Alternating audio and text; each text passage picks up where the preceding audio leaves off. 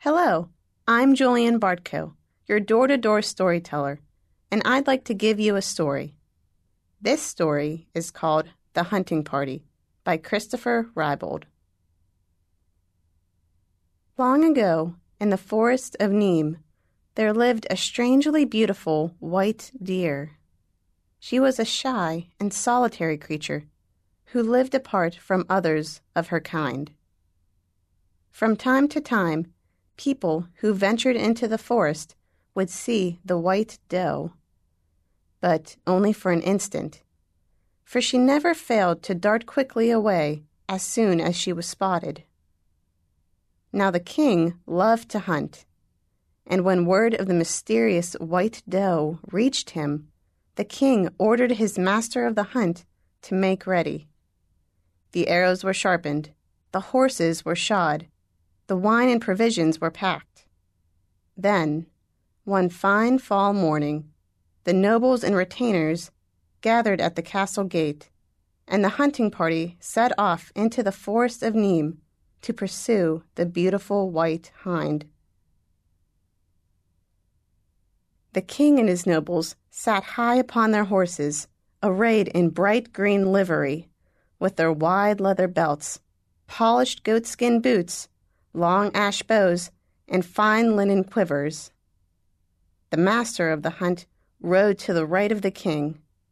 The master of hounds rode to the left, as his excited dogs whined, paced, and growled. A few highly favored squires and pages trailed discreetly behind, ever ready with the wineskins, cheese, dried meats, and other sundries that their lords might desire upon the hunt. It was cool and pleasant as the hunting party entered into the greenwood. The sun was shining, but the hunters rode in shade under the leafy forest canopy. The hunters followed a well worn path as it meandered long and lazy through maple, chestnut, and oak trees. The trees were nearing their peak fall color, and their leaves were a riot of crimson, orange, brown, and gold. The king rode at the head of the party. As the hunters made their way through the forest, they saw an assortment of woodland creatures rabbits, squirrels, and many colorful birds that nested among the trees. But they saw no sign of their quarry. Until suddenly, there she was. The white doe of Nîmes appeared almost as if by magic, and stood in a clearing, no more than ten yards ahead of the king. Time stood still. It was customary for the king to take the first shot, so the other nobles nocked their arrows, but did not draw. The king, however, made no effort to take his aim. He simply stared at the magnificent white hind.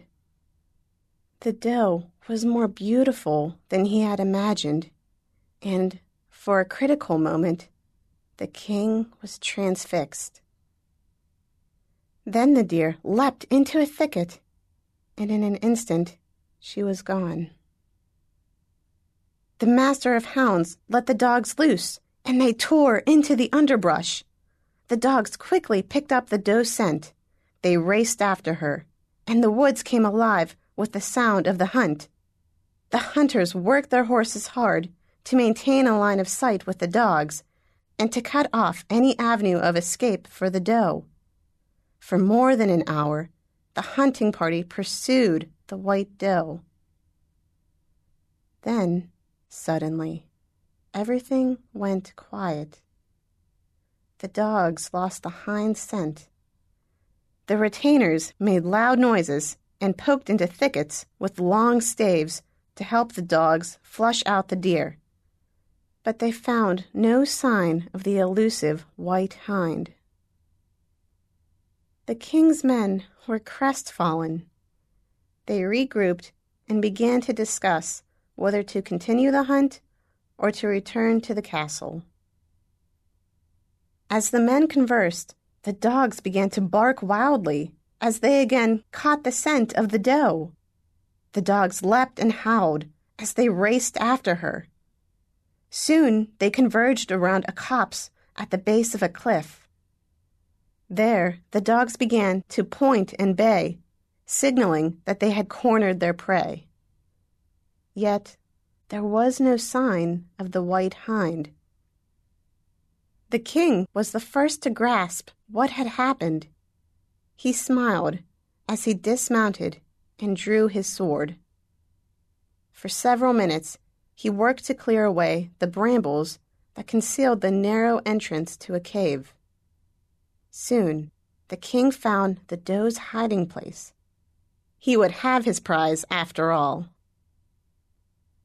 The king nocked an arrow and drew his bow. He took his aim into the black interior of the cave, paused to steady his breathing, and then let loose his arrow to fly into the darkness. The whoosh of the arrow was followed by a pained cry. The king smiled, and there were congratulations all round as he made his way into the cave to retrieve the doe.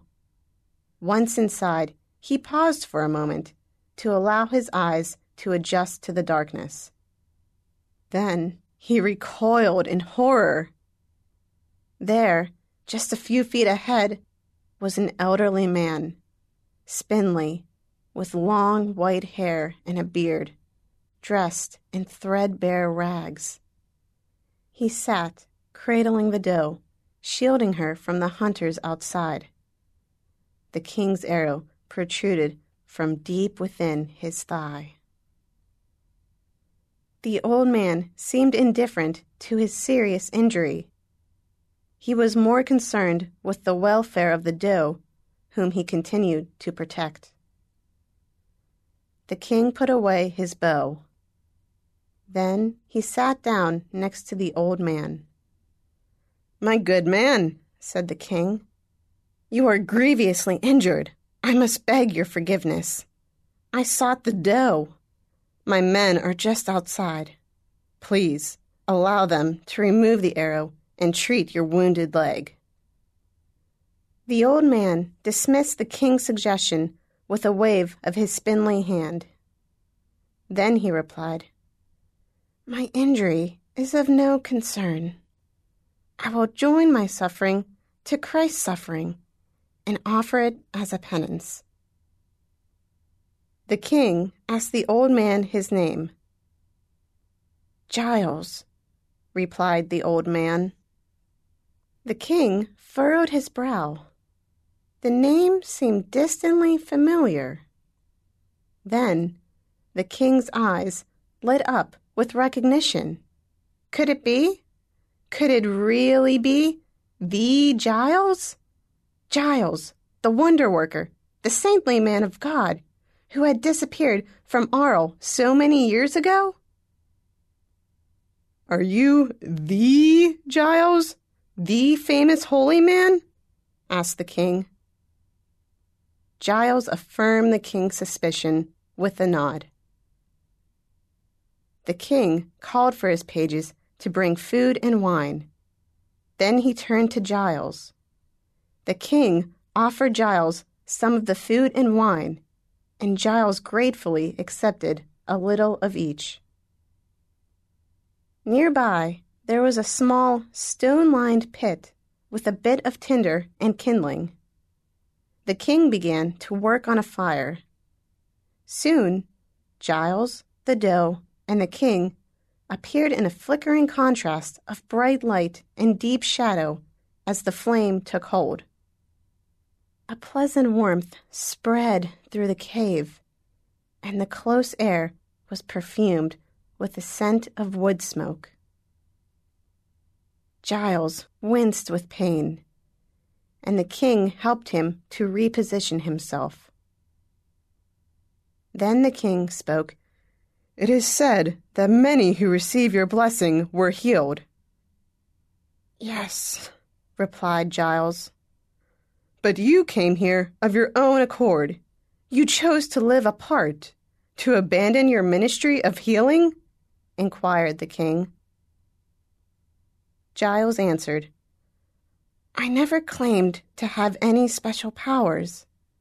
The healings attributed to me were accomplished through faith and by the power of the Holy Spirit. I sought only to serve, simply and humbly through prayer and penance. I grew weary of my fame, and I sought to escape the crowds that followed me everywhere, expecting me to perform miracles. So you came here? asked the king. Giles continued. I fled into the forest, where I wandered for days, until God sent this doe to find me. She led me to this cave, and she has been my constant companion ever since. I will protect her with my life. The king listened patiently. Then he spoke. Dear Giles, I again beg your forgiveness. Please allow my men to bring you back to my castle so my physician may remove the arrow. Please, don't concern yourself on my account, replied the holy hermit. I am happy to suffer on behalf of the world, and, in any event, I am well prepared for death. The king realized that Giles honestly wished to be left to his prayers, so he reluctantly left Giles and the mysterious white doe to their life of penance and contemplation. The king was moved by his conversation with Giles. He began to reflect on the virtues of simplicity and humility, as well as on the dangers of wealth and fame. Before long, the king was a changed man. He no longer worried about worldly vanities like hunting trophies, and turned his attention instead to just rule, caring for the poor, and spreading the gospel. For his part, Giles broke off the shaft of the arrow. He lived for several more years, though the broken arrow in his thigh gave him constant pain and left him with a limp. These travails he accepted gladly, offering up his suffering as reparation for the sins of the world, until the Lord finally called him home. Tradition holds that, after the death of saintly Giles, the mysterious white hind was no longer seen in the forest of Nimes.